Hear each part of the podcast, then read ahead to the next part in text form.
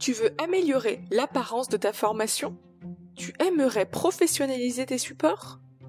Tu te dis qu'il y a des choses à revoir côté expérience apprenant? Et si tu améliorais le graphisme de ta formation?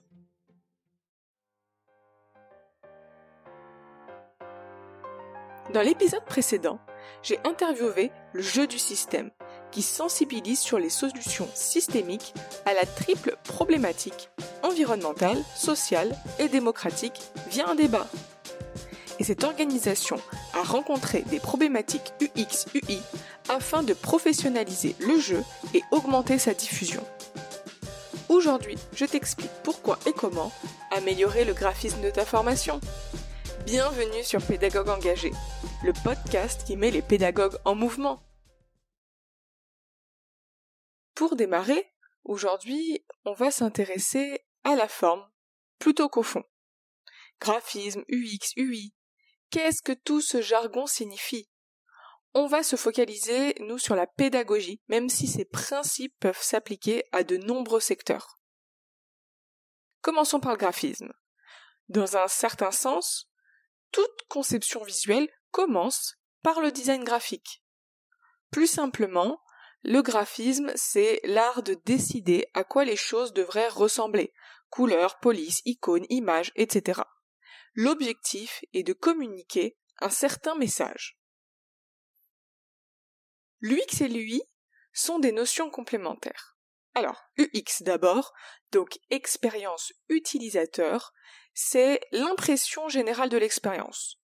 L'objectif, c'est de créer des expériences simples, intuitives, efficaces, pertinentes, agréables pour l'apprenant. UI, c'est interface utilisateur. En gros, c'est l'apparence et le fonctionnement des interfaces interactives de ta formation. Les éléments cliquables, le style des boutons, les animations, etc. L'objectif là est d'aider l'utilisatrice à naviguer et à interagir avec les supports. Essayons de vulgariser tout ça à travers un exemple. Alors, prenons le cas où tu as envie de créer des échanges décomplexés entre tes apprenants et apprenantes.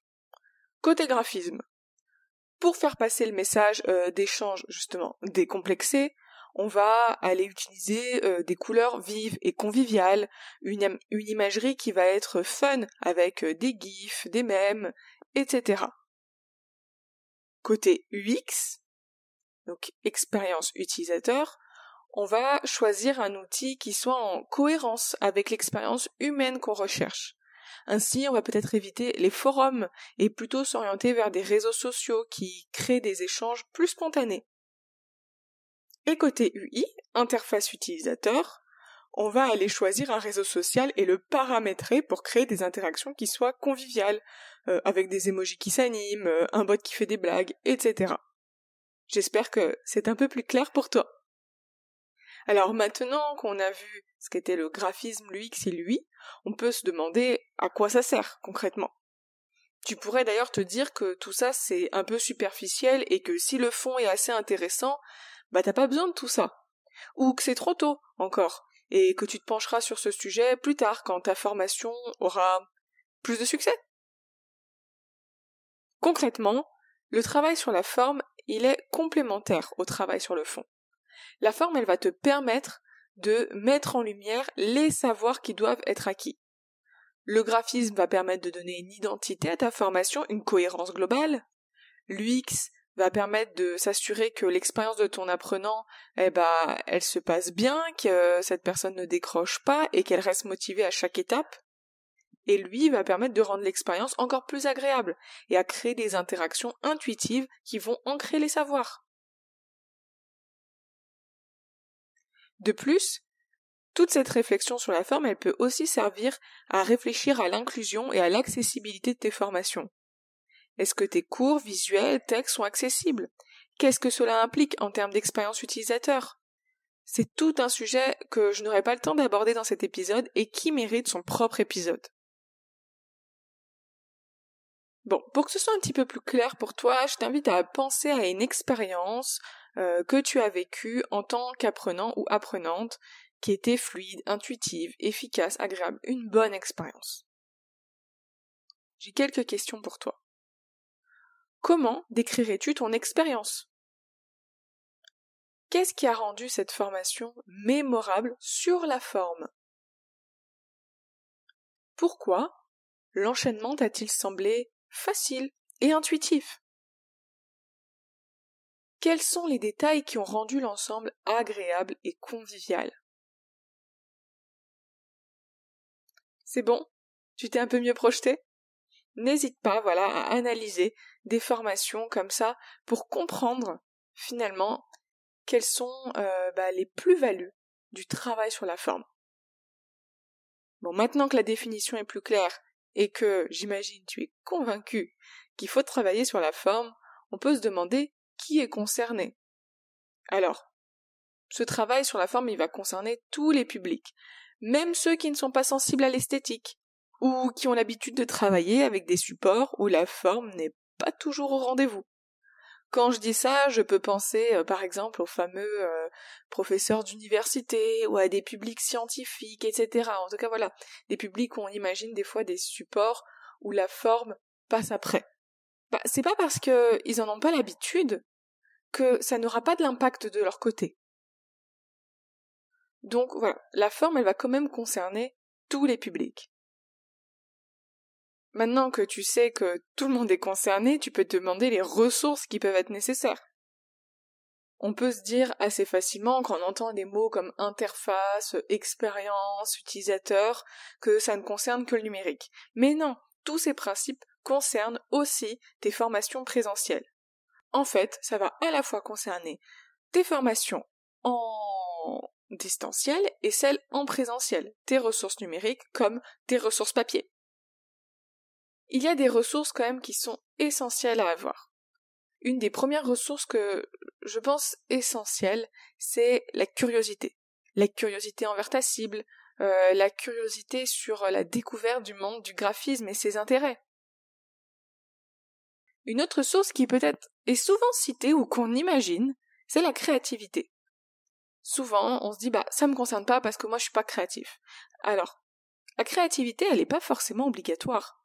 Ce qui est essentiel, c'est la compréhension de ta cible. Ici, en fait, tes goûts, ils vont passer après les perceptions et besoins de ton public. Donc plutôt que la créativité, je te conseillerais de travailler l'empathie. Enfin, une autre source, c'est la patience.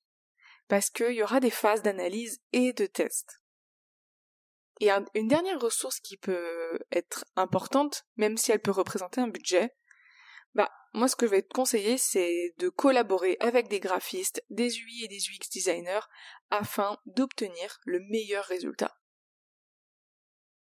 Ok, bon, on est clair sur les définitions, sur les bénéfices, sur euh, le public et sur les ressources. Maintenant, comment concrètement on fait pour euh, améliorer le graphisme de ta formation. Alors, première étape, bon, je pense que tu me vois venir, ça va venir être de analyser ton public cible. Quels sont leurs besoins, quels sont leurs goûts, sensibilités, inspirations Quel type de contenu ont-ils l'habitude de consommer? À partir de là, tu pourras créer voilà les fameux personas. Mais attention à ne pas rentrer dans la caricature. Deuxième étape, c'est de créer une Learner Journey Map. En gros, tu vas dessiner le parcours de tes apprenants et à chaque étape de leur parcours, tu vas analyser leurs émotions, les phrases types qu'ils font, les actions justement qu'ils mettent en place. Et à chacune de ces étapes, tu pourras déterminer les opportunités qui s'offrent à toi. Ensuite, je te conseille de cultiver ta curiosité en créant un carnet d'inspiration. Regarde autour de toi, fais des recherches, analyse des offres similaires et d'autres qui n'ont rien à voir ou qui sont hors de ton secteur. Et note tout ça dans un carnet, un document, euh, pour faire la liste bah, de ce qui t'inspire. Et comment cela pourrait s'appliquer à ta cible et à ta formation. Voilà, c'est des ressources précieuses que tu vas pouvoir euh, reprendre à chaque fois qu'il y aura des brainstorming ou des décisions à prendre. C'est, vraiment voilà, un travail sur ta curiosité. Après, un autre conseil qui est peut-être un peu plus long, mais qui peut vraiment être bénéfique, c'est de monter en compétence sur le graphisme en t'intéressant euh, à la signification des couleurs, aux différences entre les typographies, aux avantages et inconvénients de chaque média, vidéo, image, texte, aux règles de lisibilité, à la structuration et mise en page d'un contenu, etc. Alors le but c'est pas de devenir graphiste.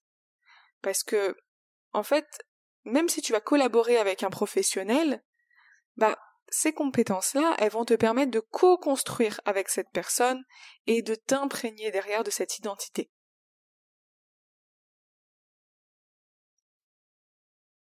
Un conseil qui est pour moi le plus important, une question à toujours garder en tête, c'est comment je peux simplifier, comment je peux épurer?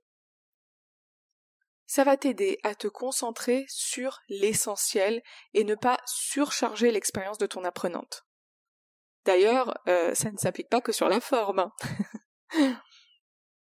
enfin, quand tu as fait tout ce travail-là, tu vas pouvoir formaliser ton identité graphique dans un document que tu transmets à toute ton équipe afin d'harmoniser les supports.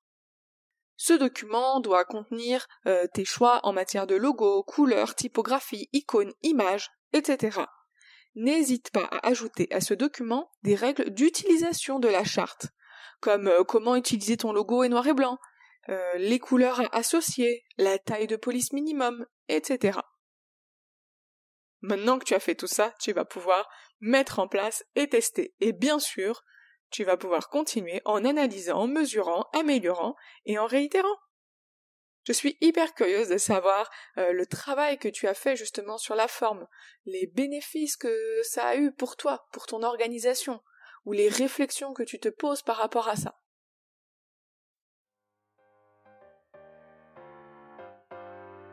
Et voilà, cet épisode de Pédagogue engagé est maintenant terminé.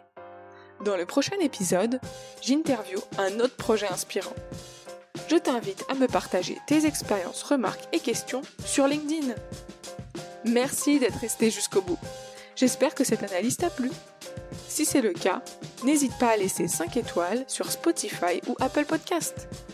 On se retrouve dans deux semaines pour l'interview d'un nouveau projet. Ou sur LinkedIn, dès maintenant.